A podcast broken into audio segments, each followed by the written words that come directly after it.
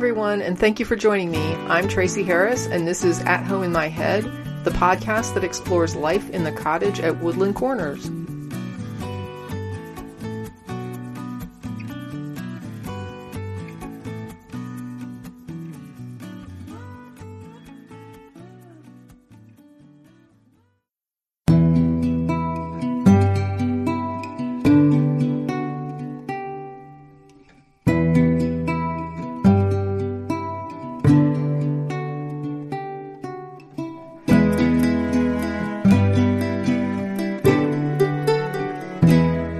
Perspectives can change based on where we're standing. A person on the periphery of a hurricane will have a different experience than someone directly in its path. My guests today are writer and accidental border activist Annie Hartnett and Mariana Trevino Wright, Executive Director of the National Butterfly Center. Mariana, who has grown up in the path of our immigration hurricane, has found herself embroiled in a bitter legal battle facing off against powerful special interests, fear mongering propaganda, and ultimately the U.S. government. I invited Annie to talk about a recent border trip because I wanted to be able to distinguish between fact and fiction with regard to competing, changing, and disturbing narratives I've been watching in the media. Annie encouraged me to include Mariana if I wanted a window into the reality of what our immigration system has become. I wanted to hear and share firsthand accounts of the situation. I have only once gone through a checkpoint at the southern border. It was years ago, fleeting, and I hadn't even driven outside the U.S. Annie has been to the border area multiple times as an activist, and Mariana lives this situation day in and day out. She exists in the path of a hurricane that never stops, while I exist miles away on the periphery, relying on media reports to try and understand what's happening. During our conversation, some portions may sound extreme or even contentious. For portions that sound extreme, I, like Annie and Mariana, encourage people to do their own research. I was shocked at how easy it was to verify most of what I was told during this conversation. The information is hiding in plain sight and reminds me very much of how easy it was to find information that challenged Christian narratives once I knew what to look for. For portions that sound contentious, it would be easy for people to hear these exchanges and want to choose a side. I would encourage listeners to instead keep in mind that it can be a luxury a privilege to be hopeful and optimistic. It can be a sign that someone is on the periphery of a bad situation rather than in the path of it. Cynicism isn't always pleasant to hear, but it can be born of being ground down and seeing so much oppression that hope and optimism are lost. It's easy for some of us to hope. For others, it's actually daring to be hopeful, to the point that hope becomes something remote or a sign of naivete.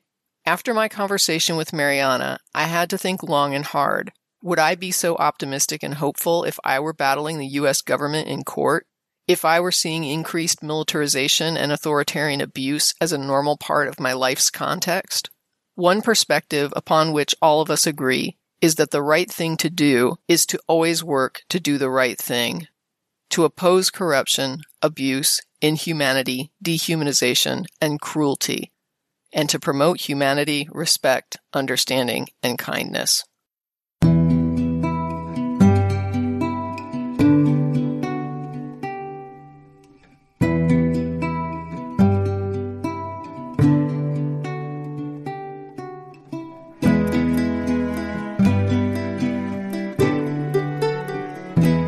With me today are Annie Hartnett and Mariana Trevino Wright.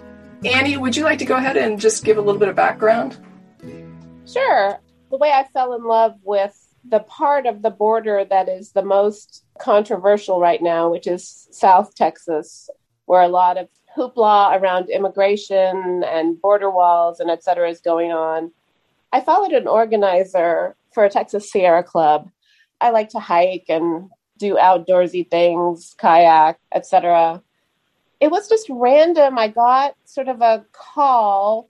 We're taking a group of people down to the US Mexico border. And if you're a Sierra Club member and you're interested in learning more about this area, we're going to Santa Ana National Wildlife Refuge.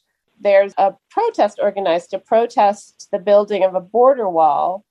And I thought, well, that sounds like fun. I've never been down there. I traveled a ton growing up and I've crossed so many international borders. the idea of the US building a wall between the US and Mexico was just sort of appalling to me. I was immediately interested in the in the issue and I went down there and I just sort of fell in love with the place and the people. And one of the people I met, and I think this was 2016, right, Mariana? That first big protest at Santa Ana National Wildlife Refuge? It was August of 2017. Oh, it was. Okay. So there you go. I met Mariana there very briefly. And then later, I was doing a, an interview project and a like a publication called Why Are You Marching Texas?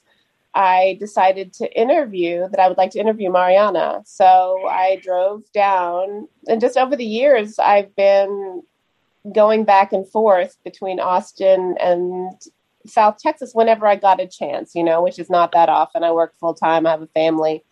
But each time I've learned so much. It's such a rich area culturally, biodiversity wise and it's so surprising and it's so infuriating to me the narrative that's being spun to justify militarizing our border, spending massive amounts of money. So, this is how we met. This is how I got involved in the No Border Wall movement with Mariana. I think since then we've become friends. So, I connect with her on a deep level, just the way I connect with that area of Texas. Other than that, besides being a sort of accidental activist, I'm a mom. I'm a full time editorial manager for a company that publishes textbooks. I think that's that's enough. And Mariana, what about yourself? I am a Valley girl, Rio Grande Valley, and the executive director of the National Butterfly Center. It is a project of the North American Butterfly Association, and it anchors a, a section that's about 2,000 acres large of the lower Rio Grande Valley Wildlife Conservation Corridor. So, our property, which is a revegetation project, a demonstration garden focused on planting host plants and nectar plants for butterflies, is right there in this pearl. The, the conservation corridor is like a string of pearls on the Rio Grande River that's been in conservation development since the 1970s with U.S. Fish and Wildlife, private landowners, and nonprofits like the North American Butterfly Association. They decided 50 years ago that this was important to do because less than 5% of our native habitat remains in South Texas. And South Texas is the most biologically diverse and rich area of the state. We have 11 biologically distinct ecosystems that come together in a four county region that would fit inside San Diego, California County, San Diego County. And so this is, you know, the subtropics of the United States, this incredibly rich area in terms of natural resources, more bird species, more butterfly species than anywhere in the United States. Here at the tip of the central U.S. flyway on the Rio Grande River, which is the drinking water source for over 6 million people in South Texas. And I took this job to write grants, to teach children, to help, you know, grow up the next generation of environmentally conscious land stewards. And instead, on July 20th, 2017, I found government contractors at the National Butterfly Center cutting down our trees and mowing down our, our brush. And when I confronted them, and I said, Who are you and what the hell are you doing here? They said, The government sent us. And they went on to say to clear this land for border wall. And that was nine months before any congressional vote or appropriation authorizing or funding border wall construction. We filed suit after that. That kicked off my, gosh, now we're into year four of this border wall battle. an education that's like, you know, really getting thrown into the deep end of the pool concerning immigration, the Department of Homeland Security, the Constitution, the militarization of a community that is ripe for predation and exploitation because it is primarily people of color, immigrants, low education, low income.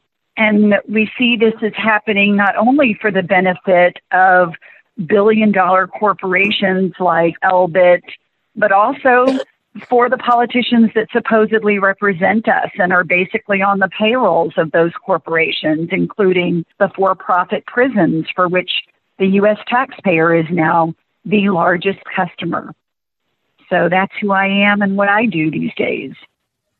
Before we begin with the broader conversation, Annie, you had a few words of introduction that you wanted to share about your perspective on immigration to start us off. Tracie, now that I've listened to the podcast uh, that we recorded, I realized that I didn't say almost the most important thing and the thing that I wish I had said at the very beginning. And that is that migration is a human right and that immigrants actually help the United States. They fuel our economy and they bring new ideas, creativity, and culture. I think you mentioned at least once during the podcast that migrants are often model citizens. Um, statistically, they do commit fewer crimes than people born in the United States. For the capitalists in the audience, they are very, very good for the economy. According to the George W. Bush Institute, and I quote, Immigrants grease the wheels of the labor market by flowing into industries and areas where there is a relative need for workers, where bottlenecks or shortages might otherwise damp growth. So that's coming from the George W. Bush Institute. Immigrants pay more than $90 billion in taxes every year and receive only about $5 billion in welfare from the state, so that's a net gain for the government of $85 billion in taxes. There's another pretty good article in Time recently, and it includes these statistics, and I'll, I'll send you a link. Immigrants are 14% of the U.S. population, but they started a quarter of all new businesses and earned over a third of all the Nobel Prizes in science given to those affiliated with U.S. universities. And then the other thing that article talks about, and I've heard this in a lot of other places too, is because we have such an aging population the Social Security Administration is going to end up spending more money than it collects. By 2035, its $2.9 trillion reserves will be completely gone. And we, people like me, and maybe some of you listening, will only get 80% of the benefits you're entitled to. One way that this can be avoided is by um, increasing immigration, allowing for an increase in immigration, both illegal and legal, because immigrant workers are younger, they work longer, and pay more into the system. According to a 2013 projection, immigrants will contribute half a trillion dollars into the Social Security Trust Fund over the following 25 years. Over the following 75 years, they will contribute at an even faster rate for an estimated total of $4 trillion. I guess, you know, that's a bottom line thing. Immigrants benefit the United States enormously economically and stand to do so even more in the future. And I can't believe I didn't say any of that during the podcast because the narrative has been framed so well that immigration should be stopped or slowed that we even perpetuated that attitude in our discussion, which makes me sad. Instead of well welcoming immigrants, we should be welcoming immigrants because they are good in all sorts of ways, um, and also because it's the the right thing to do. So thanks for letting me just record this little addition, and I would love it if you would just put it right up front.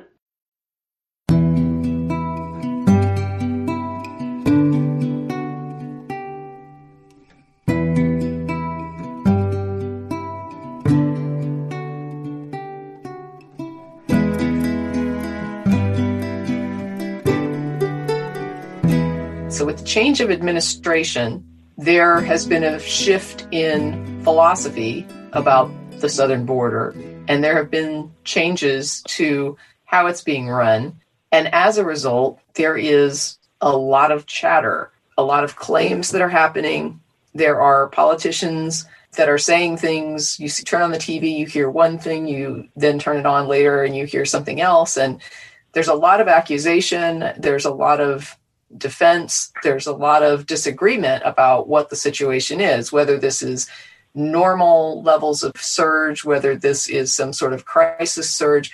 And in all of this, I had my head spinning and I was wondering how is a person supposed to know what to believe? How are they supposed to know what's going on? And when I heard that you had been down to the border and that you were coming back, I decided that would be a great opportunity to check it out and see what was happening to find out what is going on.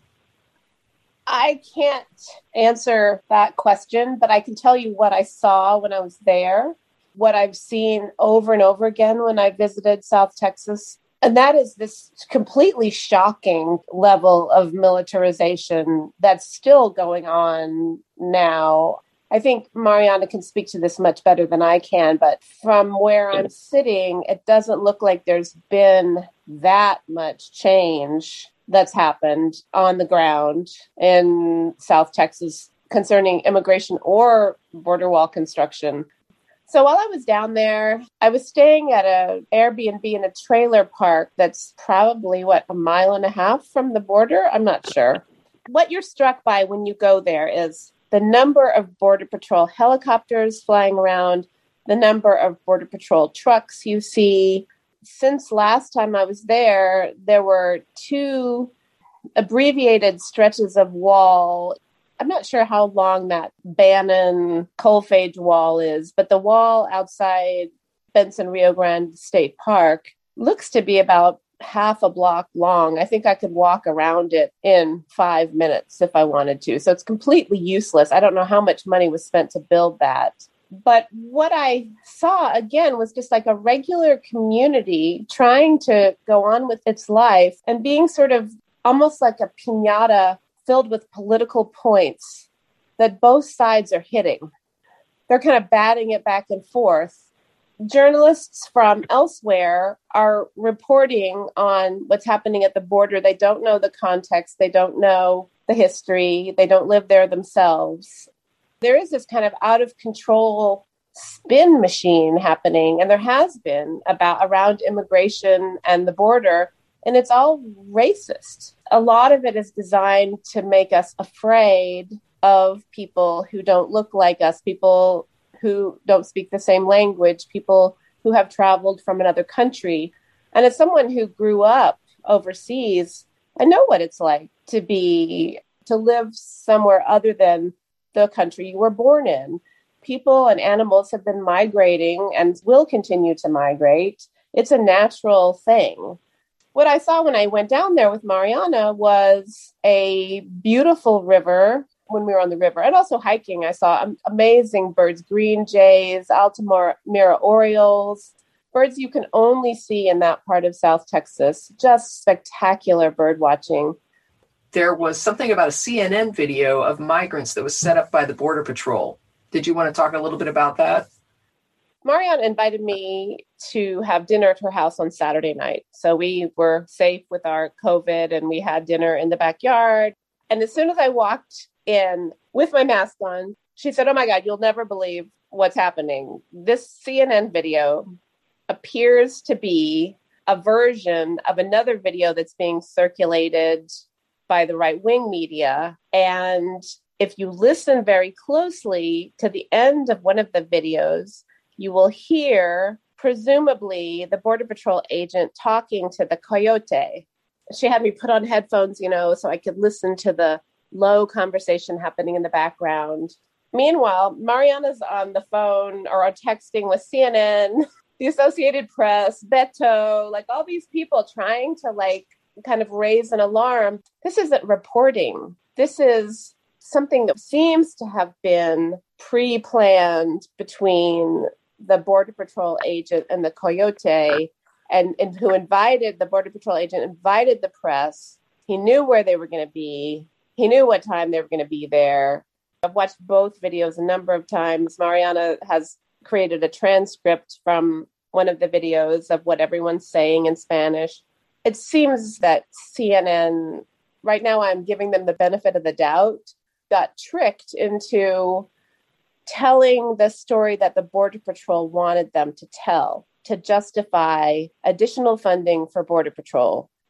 DHS already has a huge bloated budget. Border Patrol has a huge budget. They want to operate away from the border as well, and they already do to some extent. They might have worried that with the Biden administration coming in, you know, border security might not be as much of an issue. He has a different attitude toward migrants than Trump did. I think they are working really hard with their PR machine, inviting Breitbart News. They probably kind of arranged that migrant crossing that was on CNN. They're working really hard to get that narrative out, and Texas politicians are helping them, like Ted Cruz, all dressed up in bulletproof vests, and the boat has guns. I mean, the whole purpose of it is to make it appear that migrants are dangerous and that they need this protection. Well, you know, just two weeks ago, Mariana and I and her husband and their two dogs were boating up and down that same stretch of river, bird watching, you know, having a lovely time, chatting, seeing amazing wildlife. It's all an act. I mean, I think they know it's an act. It's infuriating to me. I can't imagine how it must be for Mariana, who lives on the border, who grew up there, and who sees this BS every single day. So, Mariana? Well, I'd like to circle back to Tracie's question about how is the average person to go about figuring out the truth for themselves. And the first thing you can do, unless Border Patrol or the Department of Homeland Security has taken down their website, is you can Google it migrant crossings by year or immigrant apprehensions by year, and you'll get the Department of Homeland Security or CBP or Border Patrol's own data. They publish their own numbers. And what you will see is what Washington Post and Associated Press and MSNBC and others are having to now walk back, which is there is no surge. There is no invasion or inundation. Are the 2021 numbers right now larger than last year? Yes, because COVID, because Trump had stationed CBP officers at the middle of the bridge with razor wire, with concertina wire, prohibiting anyone from crossing and asking for asylum. You know, we had 2019 numbers way beyond what we have right now. And then, of course, you go back to like 1996, 97, 98, the numbers are way higher than that. And back then, there were only 5,000 Border Patrol agents apprehending, you know, what, one and a half million people a year. And now we have 20,000 Border Patrol agents, and they might apprehend half that number this year so there's the video that it appears Breitbart and their union, Border Patrol union, filmed together from the riverbank, where the world's dumbest criminals caught themselves on tape boasting about paying this human trafficker to bring these migrants over. And then we know from the other dumb criminals who happen to be a bunch of local politicians and MAGA men who helped CNN get out on the river the same day, the same time, the same place, so that Ed Lavandera got these same shots of these migrants being trafficked by the same trafficker, the same raft. So the video gets pushed out by our congressman, Representative Henry Cuellar, who's a Democrat in name only, and the second highest recipient of campaign funds from the GEO group. And he also has a Border Patrol agent, a CBP fellow, as his chief aide in his office. In addition to that, his brother is the county sheriff who benefits from all of the federal dollars that go to DHS for border security, including things like Operation Stone Garden, which Texas benefits from, and the high intensity drug trafficking area task forces that Texas and Texas police benefit from. So this is all about the money. State GOP Chair Allen West pushed out the video, and they're pushing out the one that came to them from Border Patrol. Henry Cuellar has now put out an official statement that he got that video from Border Patrol, where the Border Patrol agent and presumably this Jason Jones with Breitbart, who put out the video on his Breitbart website, Tripwires and Triggers, which itself stands for booby trap. They set a trap for CNN. They set a trap for America to believe this bogus incident. And Ed Lavandera admits he watched this trafficker go back and forth with at least six loads of people that Border Patrol let into the country. Or if you believe the video where they're talking, they actually paid the trafficker to bring these people in.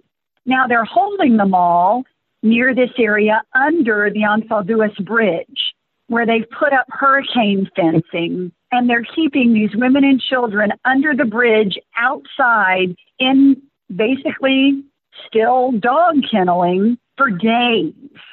The ACLU has already filed FOIAs.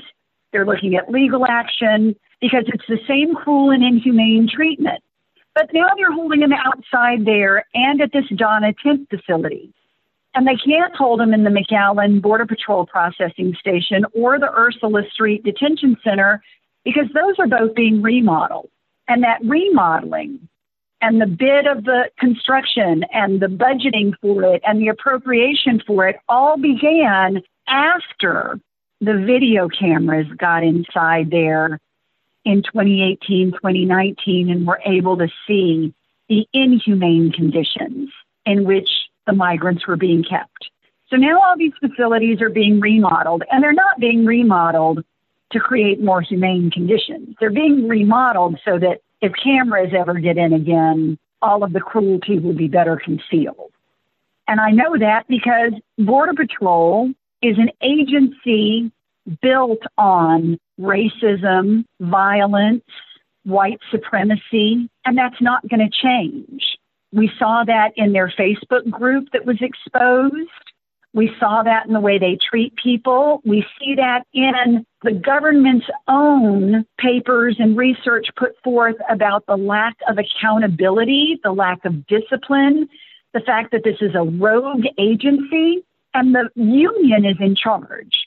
Border Patrol Command, I don't think has any real authority over what goes on there. And I can say that for nearly 10 years of dealing face to face with command in my community and in my sector, and even for this part of the United States where I deal with Chief Manuel Padilla.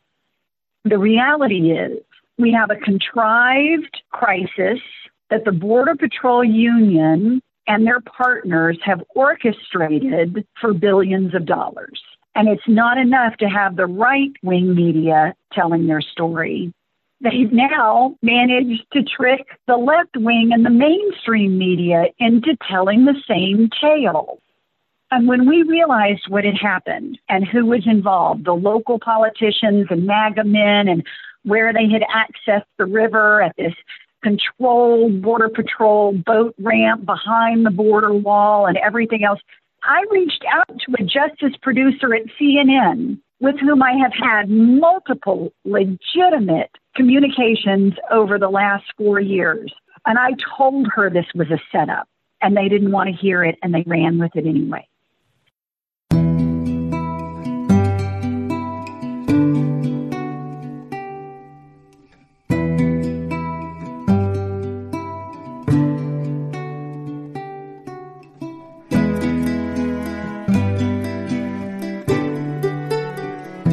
I go back to your question about how will people know what's going on? How can people get information that they can trust? Sure.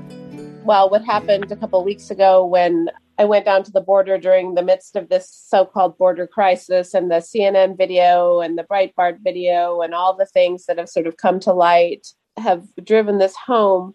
I really encourage people to go see for themselves because every writer, every podcast producer, every media outlet, everyone who creates media, it's impossible to do it completely objectively. And they're coming to that creative process with all the biases they have, the beliefs, the agendas, even though they may be trying really hard not to offer opinion, every time you choose a word, you're making a choice about how people are going to understand what you're talking about. And I'm a writer, so I'm uh, really aware of this. If I was just reading even really reliable sources of media like the Washington Post, I don't think I would really have any sense of what it's like. I just really encourage people to go and see for themselves. It's nothing like you know, seeing something with your own eyes, talking to people who live there, kind of getting a feel for a place. And then the second thing is listen to sources that don't have an agenda, that don't have a financial agenda from advertising dollars or from campaign contributions from privately run detention centers. Pay attention to what someone's background is and what agenda they might have. Can I just ask, where have you seen some really good reporting on this? There's a good analysis in the Washington Post that looks at the numbers, the data that Mariana was talking about, the Border Patrol's own statistics. And as she said, 2019, there were an incredible number of people apprehended trying to cross our southern border. You have to understand that the folks who cross, oftentimes, they're not trying to sneak in they turn themselves into Border Patrol as soon as they get over the river. They are coming to seek asylum. You will hear this again and again. They look for a Border Patrol agent to turn themselves in. And then there's supposed to be a process for those people to request asylum, to have their hearing, to be able to state their case for why they need asylum. People are fleeing incredibly violent and horrifying situations from El Salvador, from Mexico, and from other countries. There are Haitians coming. The Washington Post did a really good article. I just wrote a great I just wrote a great essay that you should totally read about my trip with Mariana on the border. There are a lot of like individual journalists who who have a history, uh, Melissa Del Bosque, Todd Miller, who have focused on border politics for years and years. I would be skeptical of anything written by someone who doesn't really have the context and might have just sort of flown in from somewhere and looked around for a few days and written an article. Now, the incentive is you want people to read your article so that you can have advertising dollars. You know, something scary is clickbait. So if you call it a crisis and blow it up into this terrible thing, the surge, all these migrants are coming, fear, fear, fear, people read those things the media is responsible for a lot of this indoctrination that's happening. There is a stark contrast in just looking at the data versus looking at the narratives that people believe. Even I can see they put up these stories about immigrant crime. And then when you look at crime statistics, immigrants, including undocumented immigrants, are far less likely to be victimizing people through crime than citizens the concern is crime, it seems like you'd want more immigrants in the population because they're less likely to be criminal and they would water down some of the citizen crime. And you have other narratives like the idea that they're stealing jobs. But when you look at data for that, I know Cato Institute doesn't like to think of itself as conservative, but a lot of folks view it as a conservative leaning think tank. And even Cato has a piece on how they are not stealing your jobs. They're not displacing American jobs. There was the, a narrative that went around that was this catch and release thing, right? So catch and release, and then they don't show up for their hearings. But when you look it up, they show up for the hearings almost 90% of the time. And if you give them representation, like assign them a caseworker, that almost goes to 100%. Catch and release works. And it, it, keeps us from having this massive buildup at the border by letting people go into the population. They aren't acting criminally nine times out of 10, and they will come back and show up for their hearing, especially if they understand what's happening and have an advocate. What you just mentioned brings us to a current story a story that's going out that Border Patrol is releasing all of these immigrants without even giving them their court date. Well, Border Patrol doesn't assign the court date. So that whole story is a false premise. But the headline and the story go out, and I don't know how much of it is journalists who are lazy or incompetent or complicit. And Annie has been kind to the Washington Post I've had years now of firsthand experience with the Washington Post, and I will tell you anything written by Nick Miroff is totally slanted toward white supremacy, fascism, Border Patrol. He's able to veil it, but very thinly. You have to even get to know the authors and their leanings and biases.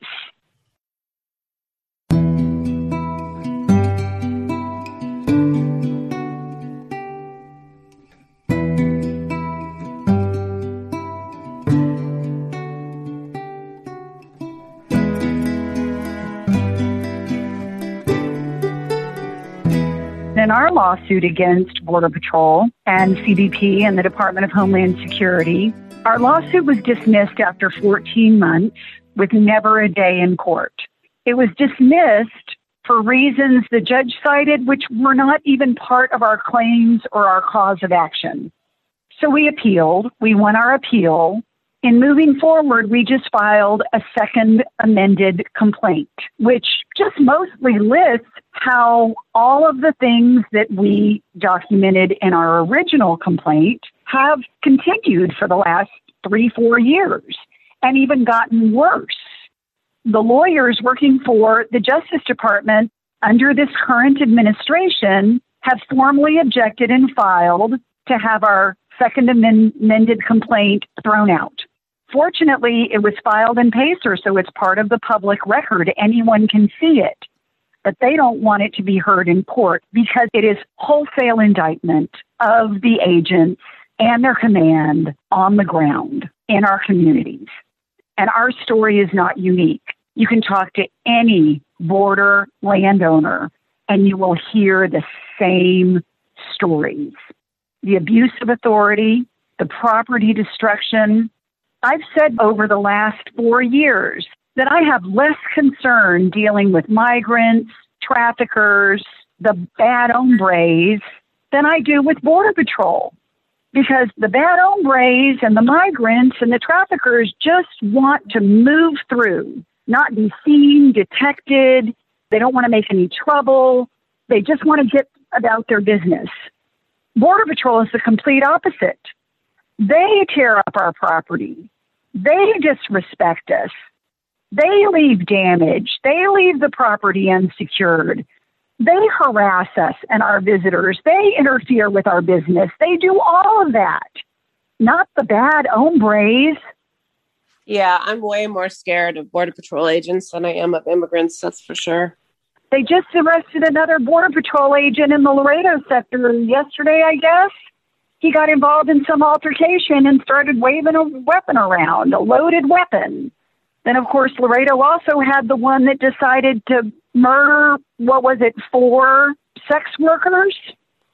It's quite frightening when you think that two thirds of the US population lives within the 100 mile zone that is the US Border Patrol's jurisdiction. So that's 200 million people two thirds of the U.S. population.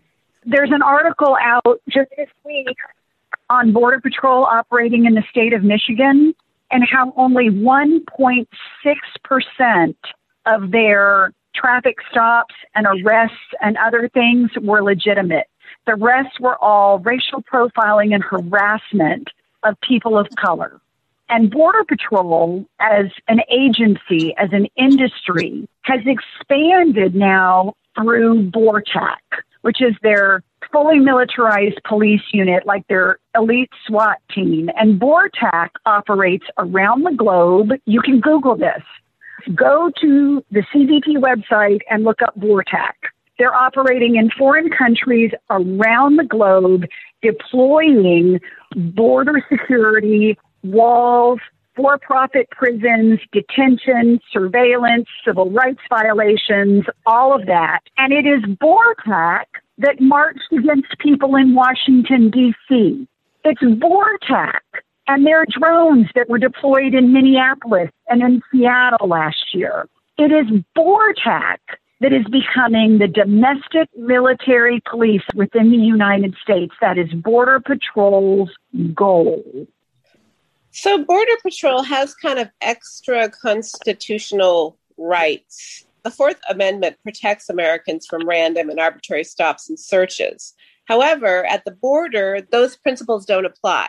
So, Border Patrol can search you without a warrant or even suspicion of wrongdoing. So, they can conduct a routine search of your luggage or a vehicle.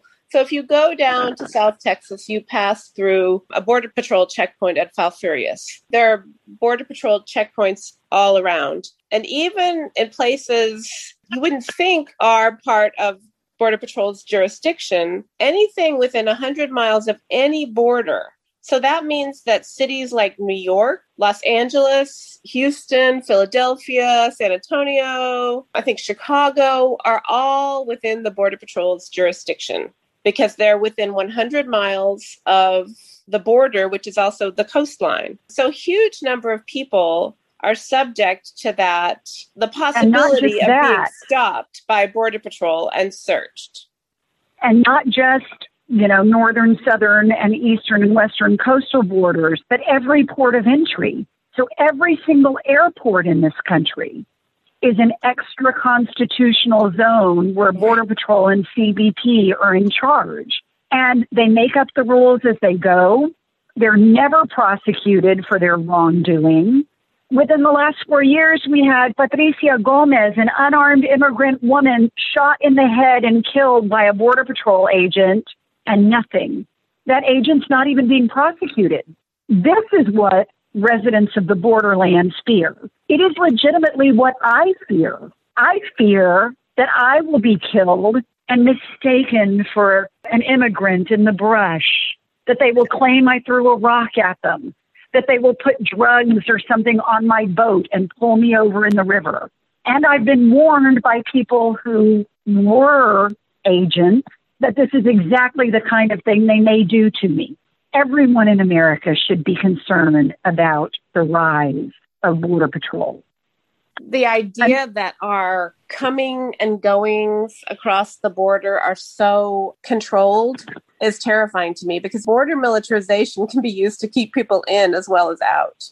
Well, and it's not just on the border. You mentioned Melissa Del Bosque and her reporting before her article came out on the surveillance of the border, and it included her FOIAs concerning the dirt box technology, which is the audio surveillance that tricks our cell phones into connecting to them so they can listen to us.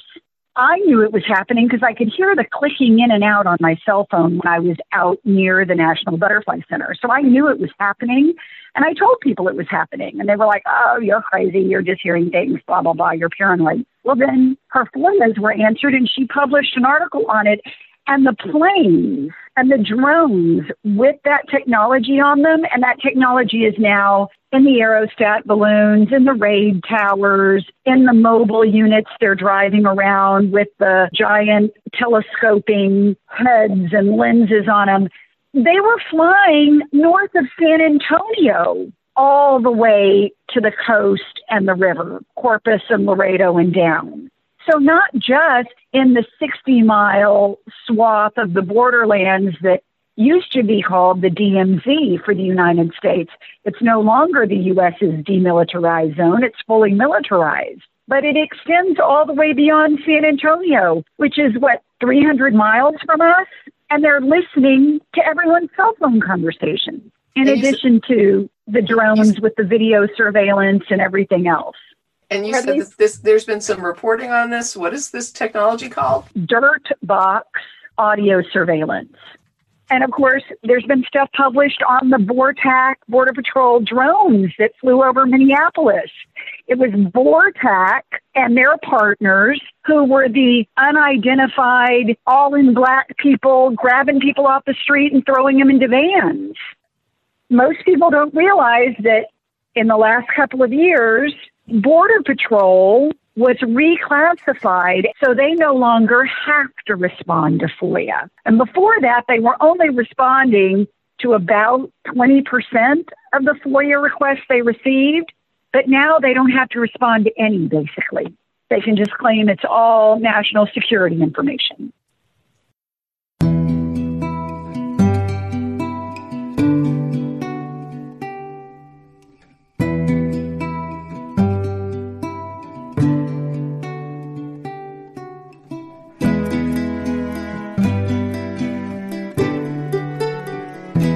The next bullet point was two new stretches of border wall that were not there the last time you visited the area. One is built uh, along the river. It was built by um, well, it was a it was a nonprofit, supposedly nonprofit called We Build the Wall. That involved Brian Kolfage, Steve Bannon, and is that guy's name Chris Kobach, Mariana? Yeah, Chris Kobach and Tommy Fisher.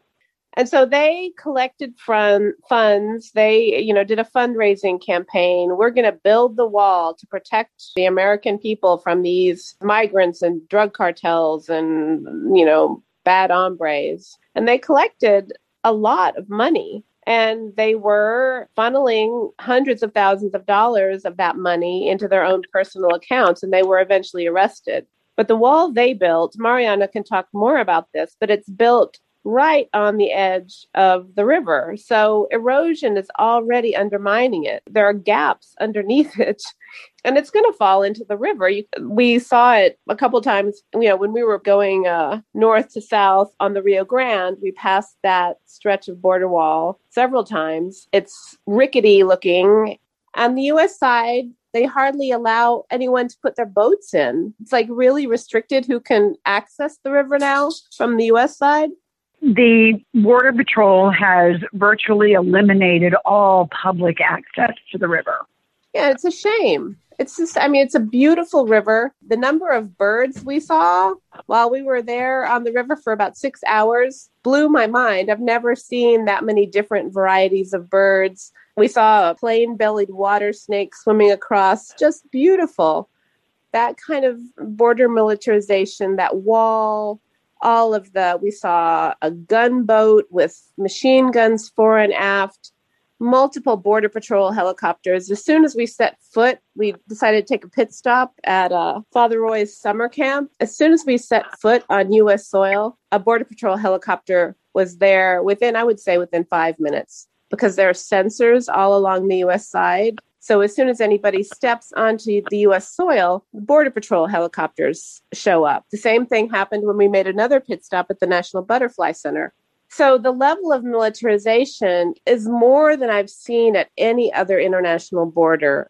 The only thing I can compare it to is in 1988, I traveled to what was then Czechoslovakia from Germany. So Soviet era, era Czechoslovakia it was difficult to get a visa. We got one. We were traveling by train and we crossed that German Czech border. And there was a barbed wire fence. There were a sentry posts similar to the ones, well, much less sophisticated than the ones you see at the US border now there were their version of border patrol agents the czech version you know making sure nobody crossed out czechoslovakia because they were more concerned with keeping people in than keeping people out. But it was just a horrifying thing to see that kind of militarization on the us border. And so in that analogy the us is soviet era czechoslovakia and mexico is germany that's where we are now in our country. We are a nation of people who've been made afraid by the kind of reporting that's happening about immigrants, about terrorists. I think somewhere in my heart, I really believe in, you know, America, the land of the free. And I really want that to be true. And I think, you know, it's always been aspirational, but we've gotten so far away from it. It is heartbreaking you know, back to this section of wall that we build the wall built. This wasn't Brian Kolfage decorated U.S. serviceman project. This was a Steve Bannon Breitbart project. It was a military grade misinformation campaign, the type that Cambridge Analytica, Steve Bannon's company, is well known for producing around the globe. These campaigns are designed to sway public sentiment and influence public policy and win elections. And we know how close Bannon is to Trump. He got pardoned on the last day of his presidency. And Bannon is working with him even now to launch whatever is next. So Bannon managed to find Kolfage, the perfect patsy, because anybody who says anything negative against this man who served his country and got blown up and lost both legs and an arm and, you know, forever disfigured is a bad person. But Brian Kolfage is a con artist and a fraudster, and it's been proven repeatedly. He set up a GoFundMe to launch a mentorship program for wounded warriors at Walter Reed Medical Center. He raised tens of thousands of dollars. Walter Reed Medical Center never heard from him, never got a dime, and there's no mentorship program. That's just one example. So they launch, we the people will build the wall because the demon rats in Congress won't give President Trump the money he needs to secure our nation. Well, we had four years under President Trump of bipartisan congressional funding to the tune of billions of dollars for border wall. But the lie was they're not giving our president the money we need to protect your wives and your daughters from these rapists and your kids from these drug dealers and you know your communities from these murderers. All false stuff. And they actually funneled millions into their own pockets.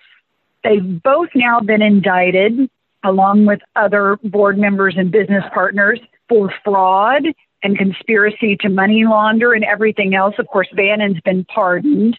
But they built a tiny section, less than a half mile of border wall in Sunland Park, New Mexico, a suburb of El Paso.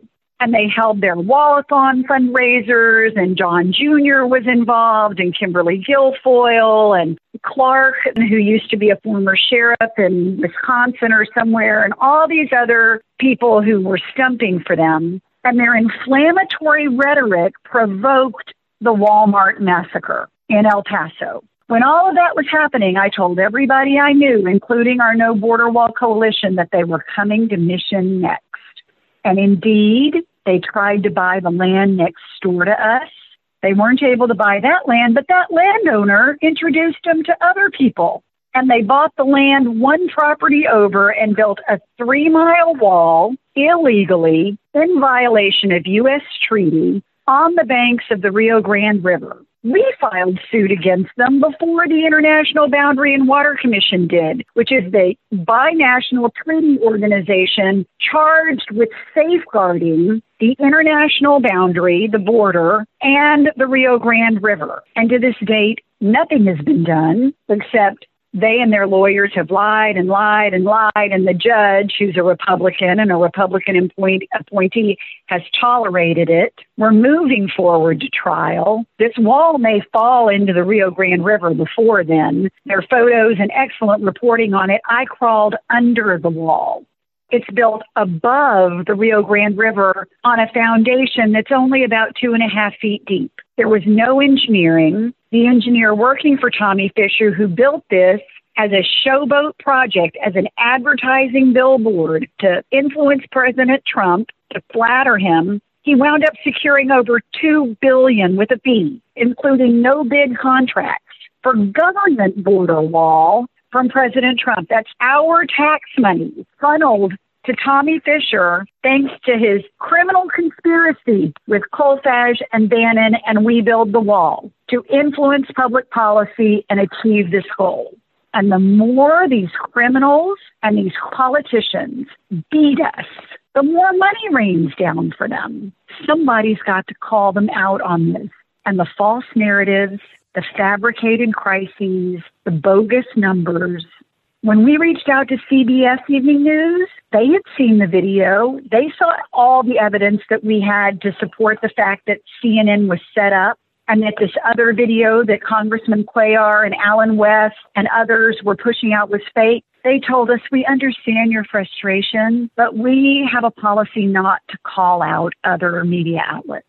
We got the same response from the Associated Press. They said they didn't want to risk losing access to the politicians and the agency brass. MSNBC has refused to cover any of this. Is no one reporting on an alternative narrative here? The only one who has is the American Prospect. Yeah, and the Guardian. Well, the Guardian alluded to it, but they didn't report on it and break it down the way the American Prospect did.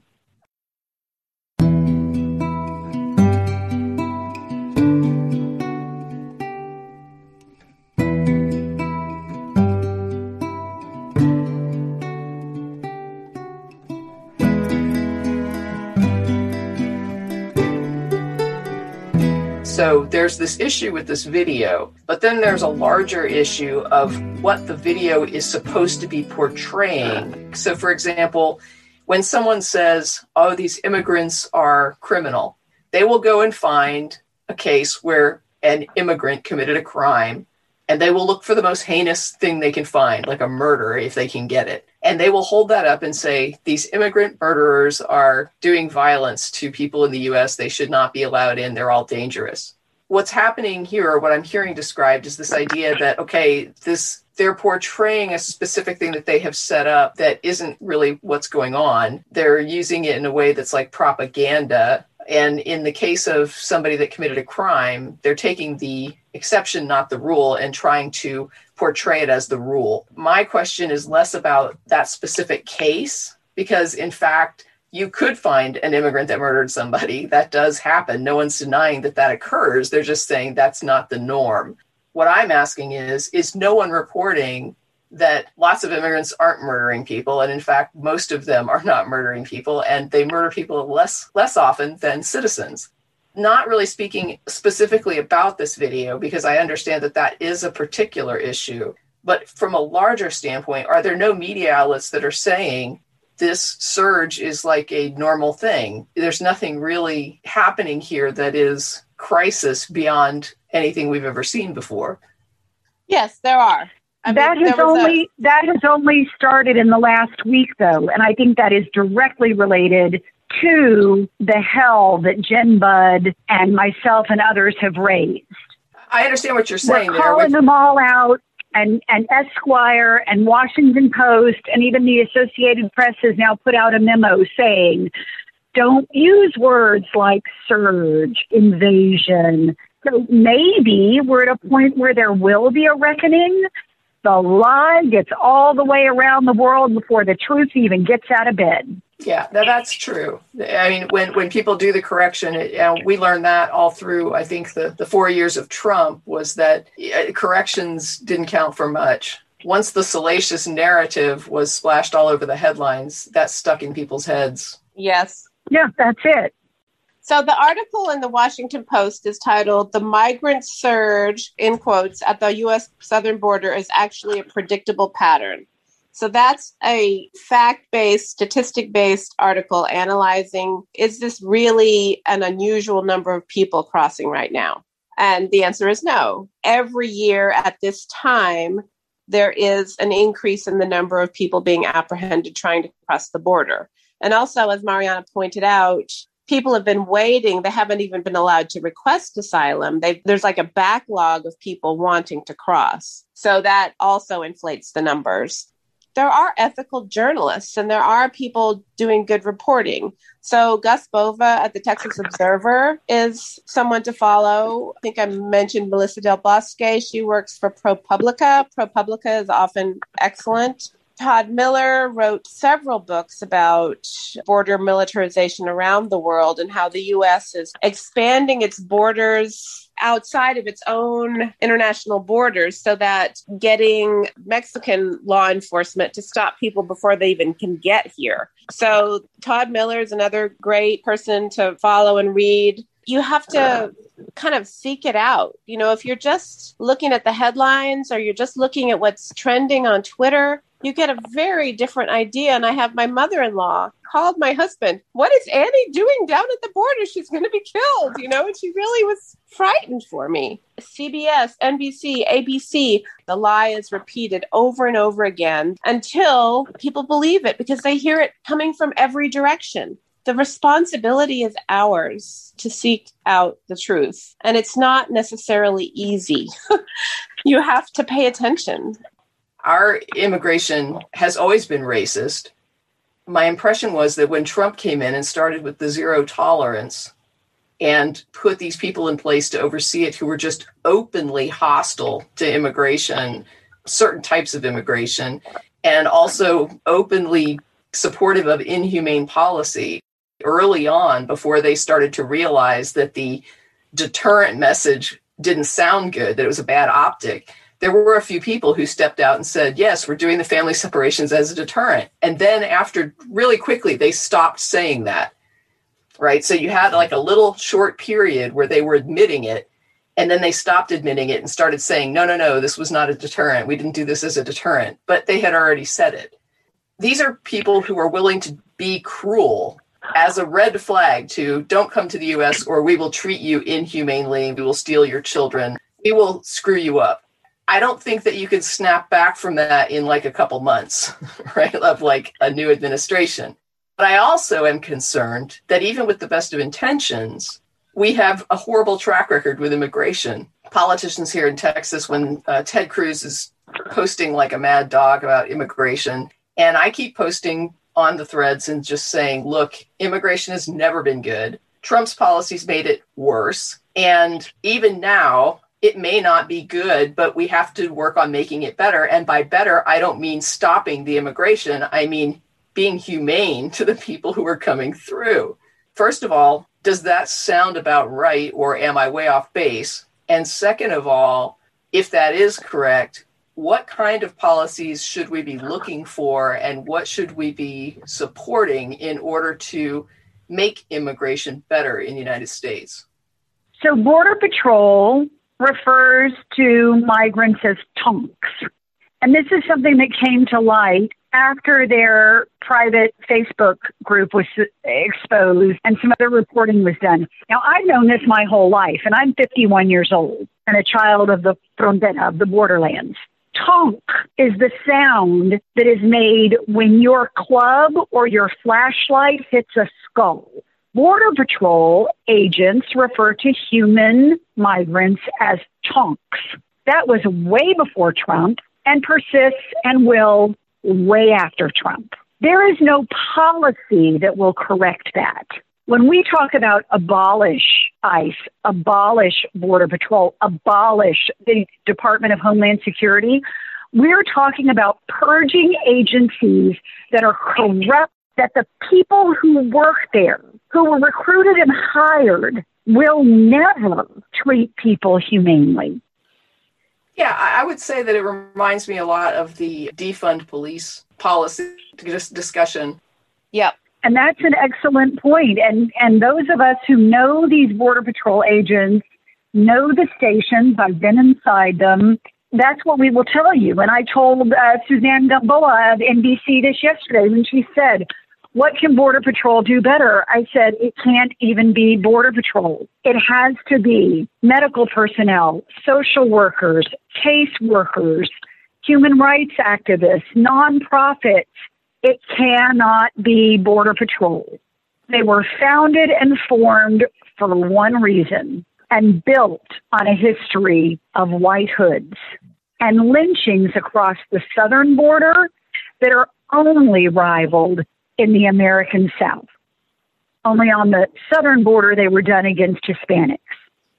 I think, Tracie, if you take the long view of what the solution is to help people not need to migrate, you want people to have a stable economy, a stable country that they live in, that they don't have to flee their home. Nobody wants to flee their home. Nobody wants to have to travel hundreds of miles, thousands of miles, and put themselves at the mercy of this law enforcement agency, Border Patrol, spend time in detention, spend time in the hieleras. Nobody chooses to do that unless what they are leaving is so much worse. So, in the long term, instead of investing all this money in border militarization, we invest in countries that are struggling in Latin America. We invest in the economic infrastructure in El Salvador. We give money to nonprofits who are operating in El Salvador to help the people who live there, or in Mexico, or in Guatemala. Even more long term, we have to address the climate crisis because that is driving so much of the migration and it will only get worse. People's coffee crops are failing in Ecuador, in Guatemala, in Honduras. Climate change is changing what people can grow and how they can subsist off the land. The number of people wanting to travel north to places that aren't as hard hit by climate change is only going to increase. So, in the long, long term, the answer to a lot of questions is addressing the climate change crisis, the real crisis, not the border crisis, the climate change emergency drastically and radically. We have to. Otherwise, this problem is this issue, it's not a problem, this issue of people wanting to go north is only going to get worse and worse and worse. And we're also seeing people migrating here from Syria, from different African countries. A lot of that migration, I believe, is related to climate change. I mean, to me, that's the real crisis hanging over all our heads all the time.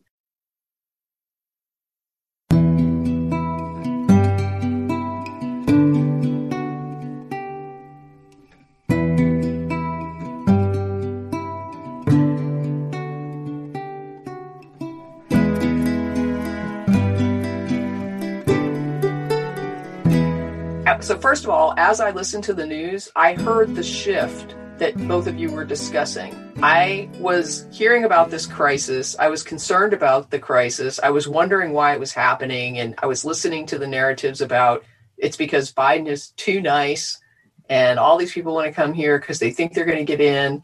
And it was just recently that I did start to hear the media saying it really isn't anything unusual, but it is just a recent pushback on a narrative that I agree was being broadcast everywhere.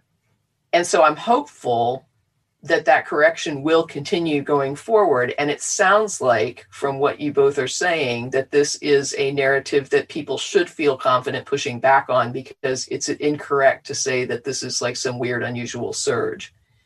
And the other thing that you're saying is in these discussions, the focus and the attention should be on core issues that are affecting these countries at the source, such as climate change, drought that is happening as a result of climate change, and also if we're going to pour money into a problem of immigration and that's going to be something that we look at as a negative and we want to stop the, the flow of people that a good way to do that or a more productive way to do that a more effective way to do that is to take all the money that we're investing in militarizing a border and put that into the countries that need it in order to sustain them.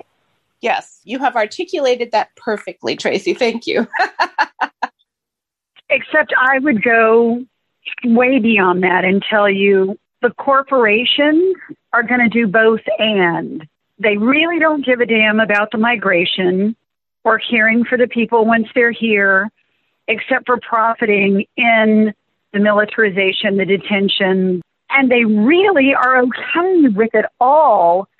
So as these people migrate and they abandon their homes and their countries, even in a time of climate change, who's going to buy up the land? Who's going to be able to desalinate? Who's going to be able to build canopies? The corporations. And it'll be the same ones that profit from them coming here and that's what people need to understand. It's about corruption and capitalism. It's not about human beings or climate change or anything policy related. It is as simple as follow the money. So don't look for solutions. There aren't going to be any coming from our politicians or the corporate interests that pull their strings. What I'm hearing is forget about fixing it there's not going to be a fix. What the Biden administration has done to date in terms of immigration reform is they've dusted off the old Obama plan. The old Obama immigration plan that was proposed was crafted by the American Medical Association and the American Bar Association.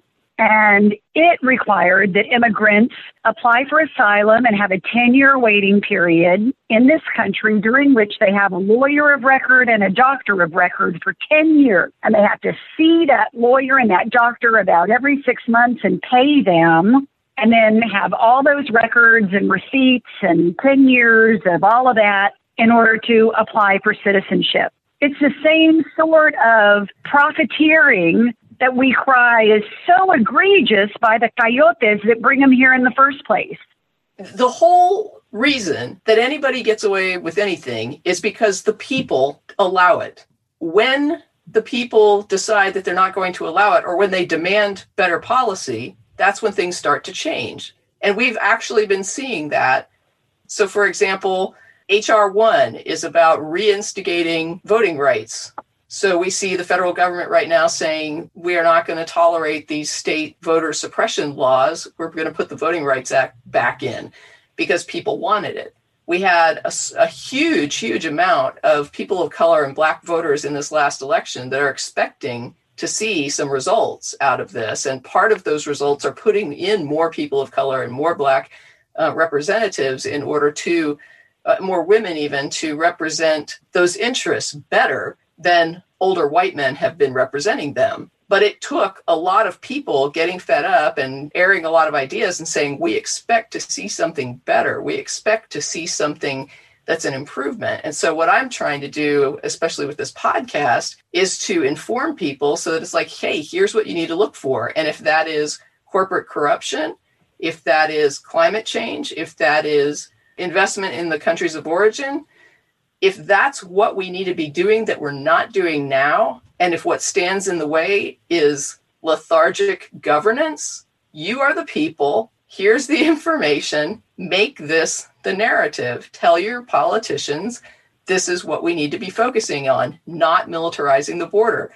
Getting people to shift their focus and to stop the distractions of a conversation the conversations around Black Lives Matter or conversations around other political issues that we're seeing. Oh, uh, gun regulation is a great example. There are so many distractions in that conversation that one of the first things you hear all the time is mental health, mental health, mental health. But if you eliminated mental health as a factor, violence in the US would be reduced by 4%. So we would still have 96% of the violence in the US that we have now if we could eliminate the violence caused by a mental illness. It's really not a huge input, and certainly not in gun violence, except for suicides. And yet it becomes this narrative because it's so much easier than it is to get them talking about regulating guns. So if I don't want you to talk about regulating guns, I get you talking about this other thing. I'll, well, let's go talk about mental health, you know, issues instead, and then get you away from regulating the guns. And if what's happening is we have these narratives that are made making people afraid, and that's feeding into people being willing to continue to fund the militarization of the border in order to support corrupt corporations that make a lot of money out of militarizing it by making people afraid, the answer to me is telling people the truth, changing that narrative, getting people to stop focusing when they hear the fear to say, hey, that's just propaganda. We need to be talking about climate change. We need to be talking about investment in these countries, about changing the way we look at our border. That's to me the solution. Well, and that definitely needs to be done. I, I will not deny that. I will simply say it is not likely to precipitate solutions the way we would like it to, just like Biden, you know, a new administration, all these new people, women, people of color. He dusts off Obama's old plan crafted by those two agencies and shaves two years off it. That's the only change. So instead of 10 years, it's now eight years. It's not so, really a solution, is it? But Mariana, to Tracie's point, isn't getting the truth out about what's happening and hoping for change and hoping to awaken people to what's happening, isn't that why you relentlessly travel around the country testifying before Congress, testifying before the Texas Lege, doing every single interview, I mean, really, you are you are just tireless in trying to get the truth out. What I hear Tracie saying is that's not a futile effort. It is worthwhile to tell the truth and keep telling it against the lies, even though you have, we have, you know, I have a very small platform, you have a larger platform. Certainly, we don't have the platform that Steve Bannon has, but keep telling our truth over and over again and trying to look for solutions. I mean, surely that's what is partly your motivation because I have to say right now, I've never seen a person with so much energy as you have for speaking the truth and trying to get people to listen. And I really appreciate that about you. And I appreciate that about Tracie too. Like, let's talk about it. Let's see who we can reach. Maybe we reach one person. Well, that's worth it. You know, I've reached that way. What I'd like to see is when somebody gets into a conversation about the fear, first of all, have the stats ready to show that those fears are unfounded. And next, have the solution points ready to say this is where the focus should be. So it's not about immigrant crime. It's not about stealing jobs. It's not about any of the stuff that you're hearing that's making you afraid. It's more about what is driving this immigration. And instead of funding a bunch of advanced technology to police immigration, why don't we take all that money and put it somewhere to make people happier where they live right now? And I just want to make sure that people have that information so that when they have those conversations, they can put the hammer down on the propaganda and tell people where the focus needs to be in order to truly fix the issue. And Annie, I appreciate what you said so much. And I appreciate Tracie and the work that she is doing. And and absolutely I believe what I'm doing is, is worthwhile. But I do this because of who I am not because I'm under any illusion that it's going to, you know, really affect anything in this world on any scale over any time period. And that may sound awful, but just like you said, I might reach one person or 10 people or 100 people.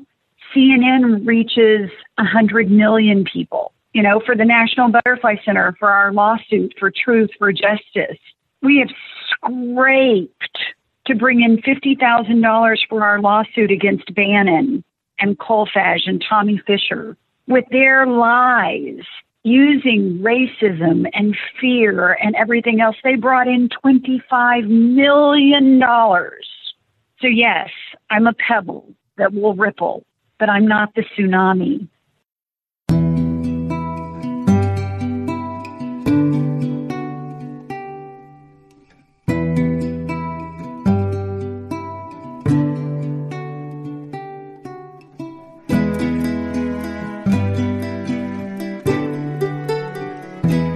Now, my hostess is waiting for me, so I need to let you guys go. Tracie, I'm grateful for this opportunity. I really am. Well, thank I know you. I'm strident. I know I can be an asshole. I don't Hey, mince words. I wanted people Um, to come on and tell their stories. And so I really appreciate you giving me the time to come on here and tell your story. Well, and Annie, you know I love you and can't wait to see you again. In terms of plugs, I would love to encourage people to support Austin Border Relief. Uh, Jenny Sevilla and grassroots organization have done a fantastic job. They mobilized resources for the migrant camps when Trump's MPP was in place and, and really took care of people and also the angry tias and abuelas. That's the angry aunts and grandmothers. This is more grassroots organization. They have a Facebook group. You can give to them. Same with Austin Border Relief. And the tias and abuelas include women who are immigration attorneys and advocates and uh, community organizers, interpreters. They've done phenomenal work. And then, of course, the National Butterfly Center would not be where it is today without Border Wall in court against Bannon, fighting for justice, if not for the ACLU, the Texas Civil Rights Project, and even the Southern Poverty Law Center, the Southern Borders Communities Coalition, and Earth Justice. Oh, and Sierra Club, Defenders of Wildlife, they all warrant your support. They all did great work over the last four years. There's so much work left to do, and I don't want any of them to suffer from a lack of financial support or donations because people believe that magically everything is better now. The battle rages on for our natural resources, for climate change, for justice, for the world that our children and our grandchildren and our great grandchildren will inherit. And as you've mentioned, Tracie, that's at the voting box, that's in a foreign country, and it's right here at home. And, and we've got to continue to support these organizations that keep up the fight no matter who's in office. So thank you so much for that opportunity. Yeah. Thank you, Annie, and thank you, Tracie, very Thank much. you. I'll have Thank a good night. You too. Okay. Bye bye. Interesting Bye-bye. conversation. Thanks, Mariana. I would add to Mariana's list Raíces, Texas. Yeah, please give your plugs. Go ahead.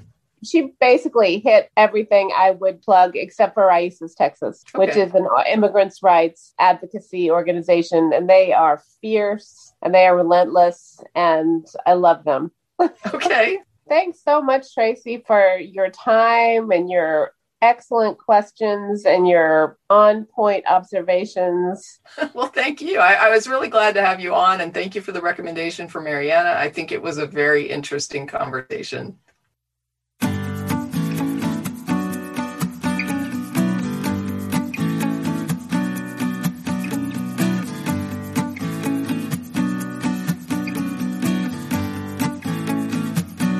That's it for this episode of At Home in My Head, exploring life in the cottage at Woodland Corners. Thanks for listening, and as always, stay safe, be well, and never stop exploring.